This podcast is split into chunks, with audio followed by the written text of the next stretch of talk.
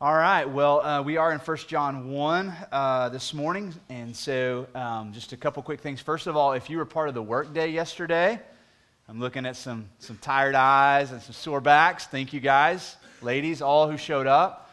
Uh, I talked to Ken this morning. I believe he said it was uh, potentially, if not our biggest workday ever here in terms of the, uh, the number of volunteers and the amount of work that got done. And so, so thankful that you guys love your church. Um, in that way and that you love the church enough to show up on a Saturday, give up your time to serve and to work hard, chipping tile and grout and hanging doors and cutting up brush and cleaning up storage and all the things that you guys did. So, hey, from my heart to yours, thank you. Special thanks to Ken uh, Forsyth and Nick Hill who put it together and organized it. You guys are great. Thank you, thank you, thank you uh, for all the work that got done yesterday. Uh, 1 John chapter 1 is where we're going to be this morning. We're going to continue our sermon series, Even Sinners Such as I.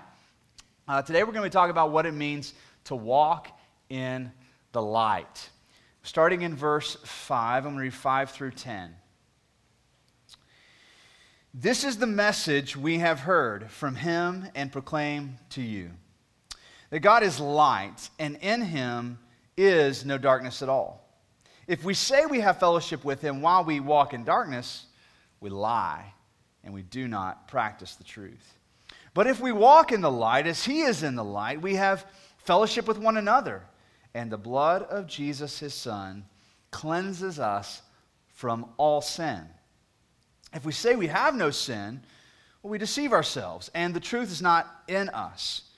If we confess our sins, he is faithful and just to forgive us our sins and to cleanse us from all unrighteousness. If we say we have not sinned, we make him a liar, and his word is not in us. Today we're going to be talking about what it means to walk in the light and talking about why it's so hard to own and to confess sin. Uh, a couple weeks ago, uh, my wife was driving in the car with our youngest in the back seat, Calvin, who's seven.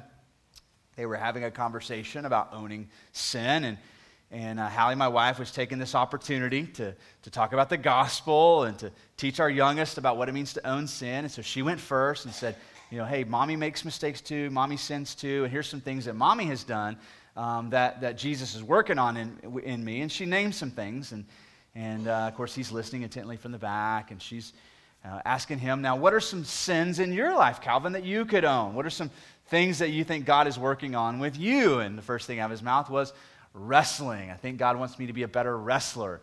And so God is working on that in me. And she said, No, no, no, no, let's go a little deeper here. Uh, and so she's getting real animated um, in the front, like, no, Calvin, think deeper. What are some things that you know, you know, don't please God, that you want him to work on in your life? And so he confesses I argue too much with my brother, and now we're having this aha moment. Boom, wow. Like if we could just say one thing we want removed from our household, it's the boys arguing. And so she's like, This is great. So she begins to talk about the gospel and how Jesus saves us from our sins and removes these things from us. And he said, But mom, every time you do this, I can only think of Nacho Libre. she might as well just roll down the window and the whole conversation just went out. When we think about confessing sin, we struggle to confess sin, don't we?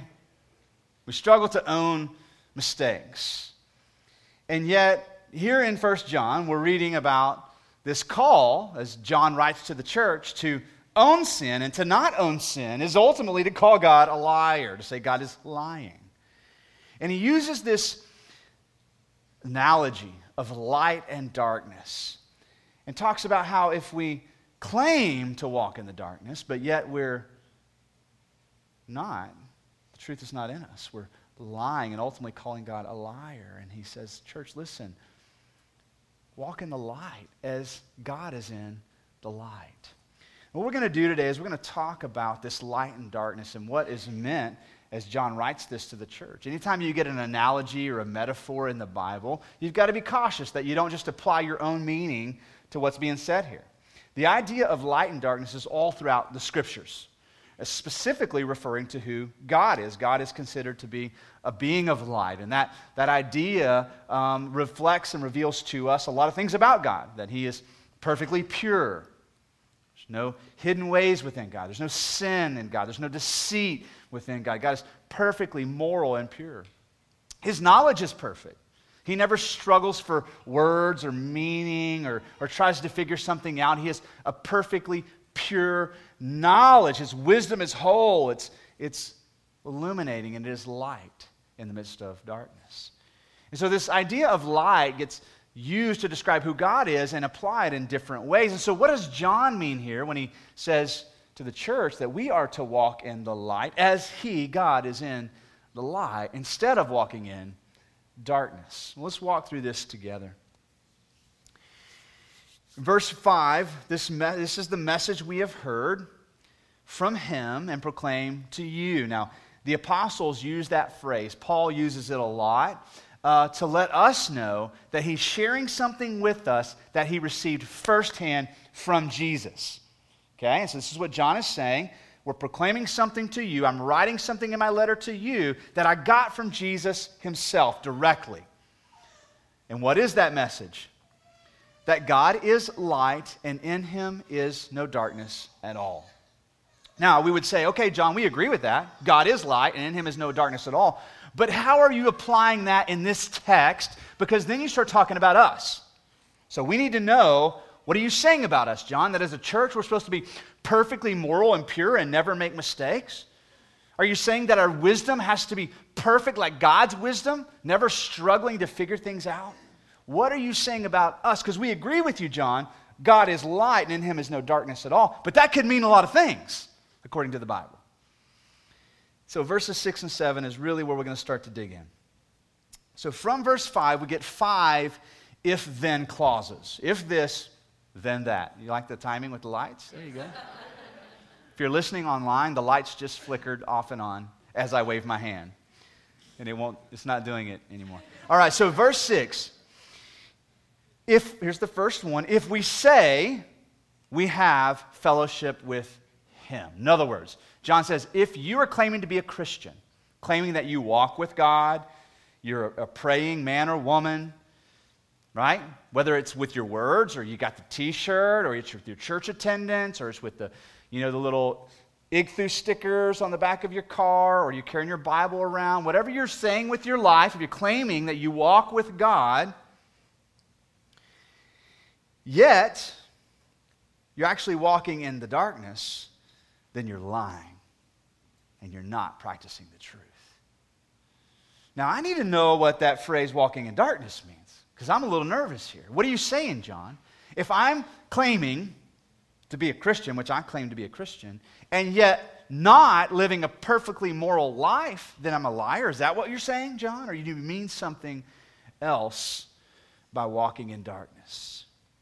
Verse 7, he says, But if we walk in the light, which is the opposite of walking in the darkness, as he is in the light, then we have fellowship with one another and the blood of Jesus, his son, cleanses us from all sins. Now, ultimately, here at the end, John's pointing us to the gospel.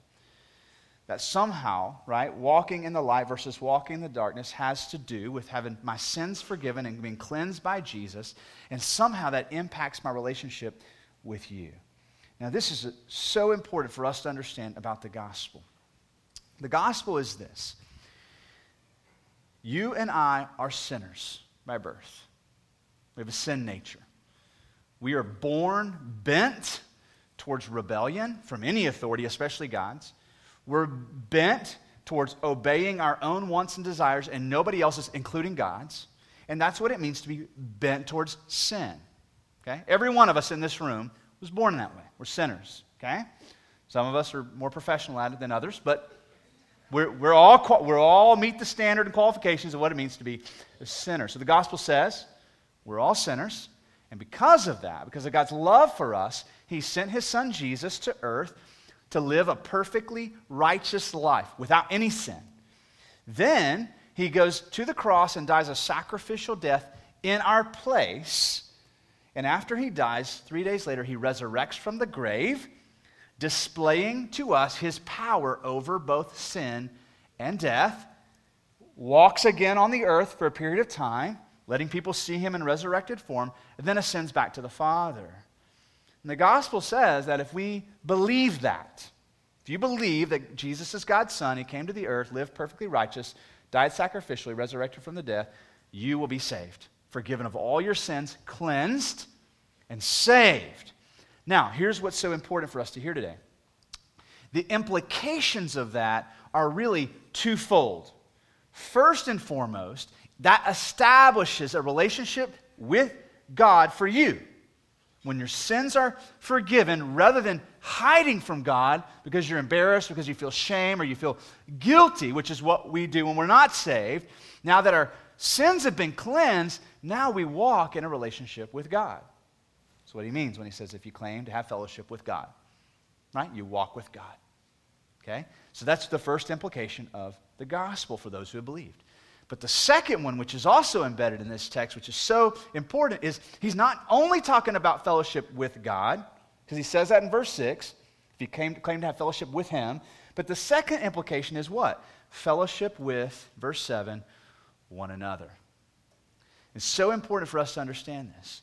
Jesus died on the cross to save you, forgive you of your sins, to establish relationship between you and God. He also died on the cross to forgive you of your sins, to establish a relationship between you and others. So, it's not a full understanding of the gospel to say, I've been saved, but I don't need the church. I've been saved, it's just me and my homie Jesus. The rest of you can take a hike. Now, we, I get it right? The church is full of sinful people. Who wants to be in fellowship with sinful people? Lest we forget, we are one. And so, this is what John is saying.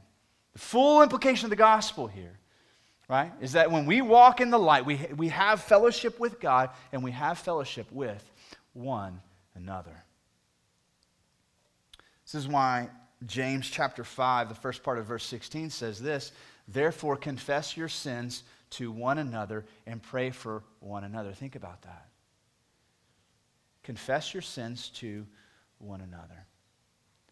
Now, here's what's so beautiful about the gospel. As Jesus dies on the cross for us, um, Ephesians 2 says that the hostility, all the reasons why you and I don't get along, all the excuses we have to not live in fellowship with one another, those all die with Jesus on the cross. He killed our hostility against one another. So that means then having a difference in personality, a difference in personal preferences, these excuses shouldn't keep us from walking in fellowship with one another. I'll take it even a step further. Even when we sin against one another, does not justify you and I not walking in fellowship with one another.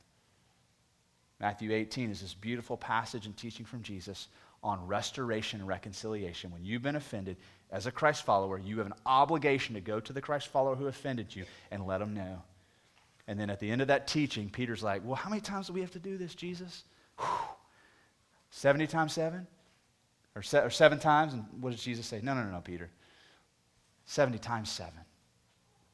And what is he saying? He's saying, listen, Peter, if you come to the place where you understand the grace and mercy God has poured out on your life to forgive you of sins, then there's going to be this natural bending of that out towards one another. And there's never going to be a sin against you more grievous than your sins against a holy God. Now think about that. And so John is saying that something about walking in light and walking in darkness impacts our fellowship with God and our fellowship with one another. Verses 8 through 10. Now, if we say we have no sin, we deceive ourselves and the truth is not in us. He actually says that twice. If you look down at verse 10, he says, If we say we have not sinned, we make him a liar, and his word is not in us. So several times John says this. And so when he talks about walking in the light, he's not talking about walking in a sense of perfect morality, never struggling with sin. He can't mean that because he says right here, right? He doesn't want us to misunderstand walking in the light. Walking in the light does not mean you are perfectly moral and have it all together and never sin. So he must mean something else here, right? Walking in darkness must mean something else. If we say we have not sinned, we're deceiving ourselves, and ultimately we're calling God a liar. Now, verse 9 really is the heartbeat of this passage and probably the verse you're most familiar with. Verse 9, I really think, is where John wants to take us. He says, If we confess our sins, he is faithful and just to forgive us our sins and cleanse us from all unrighteousness. So rather than this misunderstanding that walking in the light somehow means I need to be perfectly moral in front of you, really, because that's a trap just waiting to go off, isn't it? Right? Because if I have that misunderstanding of walking in the light, now I'm a brand new Christian and I'm so optimistic I'm never going to sin again. Then I start hanging out with you, right? And you get on my nerves, you frustrate me. The next thing I know, I'm sinning. Now I've got a problem. Whoa, whoa, whoa. I'm not, whoa, the rest of them look like they have it together. I don't. And so what do I do? I'm going to start hiding because I don't want you to see the real me. And that's a false understanding of what it means to walk in the light. So here in verse 9, he's telling us what it means to walk in the light when he says, Here, you want to walk in the light? Confess your sins. Really, I think the most helpful word in this whole passage is the word confess. What does that mean? Now, this was originally written with a Greek word that we translate confess, and there are several different ways or layers to this word. Listen to how we can translate this word. It means to say the same thing as another. That's what this word, that's one rendering of this word. So somebody says, the wall is tan, somebody else says, I agree, the wall is tan. That's a rendering of this word to confess. Now we're going somewhere, track with me. Here's another way to agree with. Sky's blue, sky's blue. It's hot outside. It's hot outside. We agree with one another. It also means to concede. It also means to proclaim out loud. When you put all of that together, what John is calling us to do, he's calling us to concede and agree with God and the gospel. That's what he's saying. Church, you should know the gospel better than anybody. The gospel says that you are sinners in need of a Savior. When you confess your sins, you're conceding, you're agreeing with the gospel, right? So if I claim to be a Christian, yet I'm never confessing and owning sin, I'm saying two different things. On one hand, I'm saying I'm a sinner needing to be saved. On the other hand, I'm saying I've got my life together. I don't need forgiveness. I don't need mercy. I have it together. It's as ridiculous as a person saying, I am dying of thirst, and you hand them a glass of water, and they say, No, I'm good. I'm not thirsty. You'd go, well, Which one is it? Okay? Now, that's the same thing. That's what he's saying. If you claim to be a Christian and yet you're walking in darkness, it's like saying, I'm super thirsty. Oh, by the way, I'm not thirsty. You would go, well, that doesn't work. John says, listen, church, we've got to understand this. When you walk in darkness, in other words, when you walk unwilling to confess sin, unwilling to repent, unwilling to own sin, right? You're calling God a liar. You're not conceding or agreeing with the gospel. And then I love this promise. When we confess our sins, He, who's the He? God is faithful and just to forgive us of our sins and cleanse us from all unrighteousness. That is so helpful for me. Think about this. How can God, being infinitely loving, punish people and send them to hell? Maybe you've thought about that. Maybe it's a question you've asked. How can God, who's infinitely loving, also punish and send people to hell. I want you to think about another question, the converse of that. How can God, who's infinitely just, let sinners like you and I into heaven? And so, we've got an issue that needs to be resolved here. Is God infinitely loving or is God infinitely just?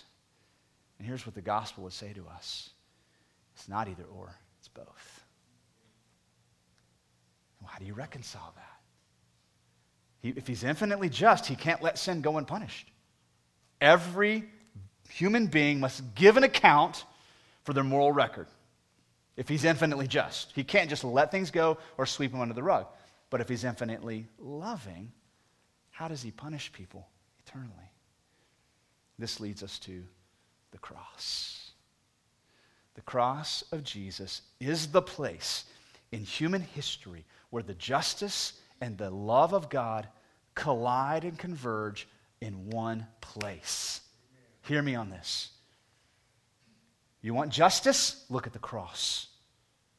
Why was the cross so brutal, so painful, so ugly? Isaiah says that the cross would be this thing that men would want to hide their faces from.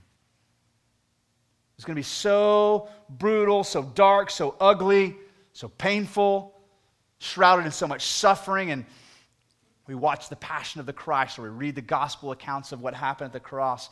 What are we reading about? Why was it so brutal and so ugly? Because God was pouring out his justice, he was punishing sin. And so you say, well, how can God also be infinitely loving? Because this is where God's Son says, I will take their place. For God so loved the world that he sent his only Son to the cross. And so at the cross, we both see God's infinite justice and his wrath poured out, punishment for sin. And yet we have God's Son saying, Listen, pour it out on me, not them. Infinite justice and infinite love converging and colliding in one place on Jesus at the cross. And so when John says, Listen, church, when we confess our sins, let's not forget God's both faithful and just to forgive our sins and to cleanse us of all unrighteousness. And so ultimately, what John is calling the church to do now, think about this. This is the church. He's calling us to concede and to simply agree with the gospel. And to not do so is to walk in darkness. Follow me? Darkness. Darkness is what Adam and Eve did right after the first sin. They, they, they, they begin to hide from one another and cover themselves up. Broken fellowship. Right? Darkness is what Adam and Eve did with God. They began to hide from God, broken vertical fellowship with God. And if we believe the gospel, we believe two things two non negotiable things. One, I am a sinner. And number two, Jesus died to forgive me of my sins and cleanse me from all unrighteousness. It's both. To concede to the gospel. Now, our hope for this sermon series this summer is that God will do a work in us as a church, that He will call us out of darkness and, and into the light, to walk in confession of sins, as we read about in James 5, to be able to name our weaknesses and to say, This is where I'm struggling, this is where I am today. And in that, we, to allow the gospel and to allow the church to meet each person where they are. And what we're reading here is that this is a powerful place where God does a work in us. Now, it's the opposite of the way the world operates. So I don't know how many of you have been to court before, but when you go to court and you stand before a judge, your main responsibility is to convince him and or the jury that you're innocent, right? Or if you're not, to convince him or her or and the jury that maybe you are guilty, but from this point forward you're going to be innocent. Right? One of those two options. I need you to be lenient on me because either I didn't do it or I'm never going to do it again. Right? That's your two options here. But God calls us to take an opposite approach to the judge's seat. He says, Come to me, stand before me and my gavel, and own your sins. And here's the remarkable thing you'll walk out of here free. It's the opposite of what would happen in a court of law if you did that, right? If you just go in and go, here's where all my mistakes were and all the details you don't know about where I messed up, right? You're going to go, boom, guilty, boom, prosecution. Right? But God says, that's not how I work. You come to me, you walk in the light, you bring your sins to me, and as a loving father, I will both be faithful and just towards you. You can trust me, I will cleanse you of all unrighteousness. If the church of John's day needed to be reminded of this, surely, surely we do too. Surely we do too. To claim to have no sin in your life is essentially to call God a liar. and to declare that you have no need for the gospel. The gospel calls us to walk in transparency with God and with each other. John's saying it. If you claim to be without sin in your life, you're, you're really kind of a joke. And let's just set some little side conversation real quick. The rest of us can see your sin anyway. Can I just throw it out there? I know you're dressing it up and you're trying to pretend like you've got it together. We, we see it. Man, not all of it in the fullness of where it extends to, but we know you're not fooling anybody. You're deceiving yourself and you're calling God a liar.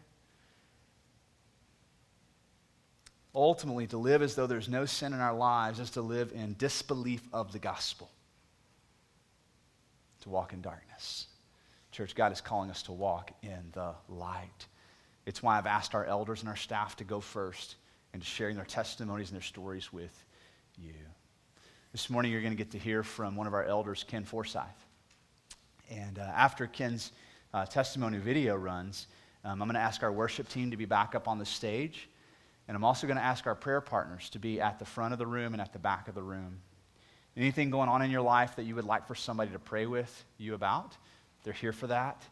If you're here today and you're not a Christian and you would like for somebody to talk with you about how to become a Christian and to pray with you and making that decision, our prayer partners are here for you in that way as well. Let me pray for us, and then we're going to run uh, Ken's video. Let's pray together. Um, Father, we thank you that you are loving and just. God, thank you that despite us, you have made a way for us to walk in relationship with you. And uh, God, this reminder this morning that because we have this access into your throne room, that God, you're calling us to walk in in honesty and transparency and authenticity and ultimately to walk in the light. Father, I know the temptation is to hide from one another, to try to hide our sins and try to fix them on our own. God, the temptation is to believe the lie of Satan who would say to us that if anybody knew our sins, they wouldn't love us, God. Those are our, that's what we're tempted to do. But this morning, you've reminded us that to believe the gospel is to know that, God, you have taken care of our sins in such a way that there's no more shame and no more guilt. And so we can openly confess where we're struggling. God, knowing in faith that you're going to meet us there and continue the good work that you've begun. Father, we pray that you would make us a church that believes the gospel, that you would, God, do that work in us, that we could become a people who walk in the light. We pray all this in Christ's name.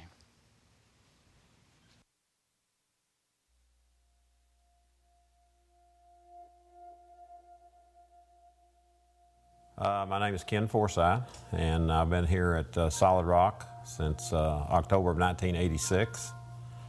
And uh, I've been an elder here at Solid Rock and uh, since 2001. And certainly one of the greatest joys of my life is serving as an elder, and it has been.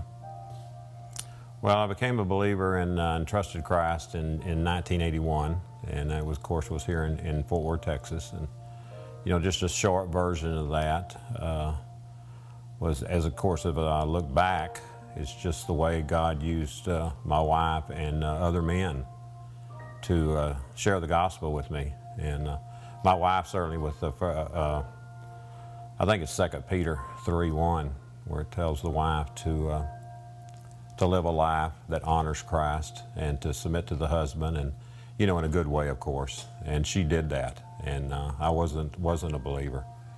And then uh, each place that she would go, we would go together. I was in the military. Uh, she would unite with the church, and uh, when we had the opportunity to move back to Fort Worth, um, she, uh, of course, united with the church, and it was a very evangelical church. And some men came and shared the gospel with me, and that same week they shared the gospel. Then I trusted Christ.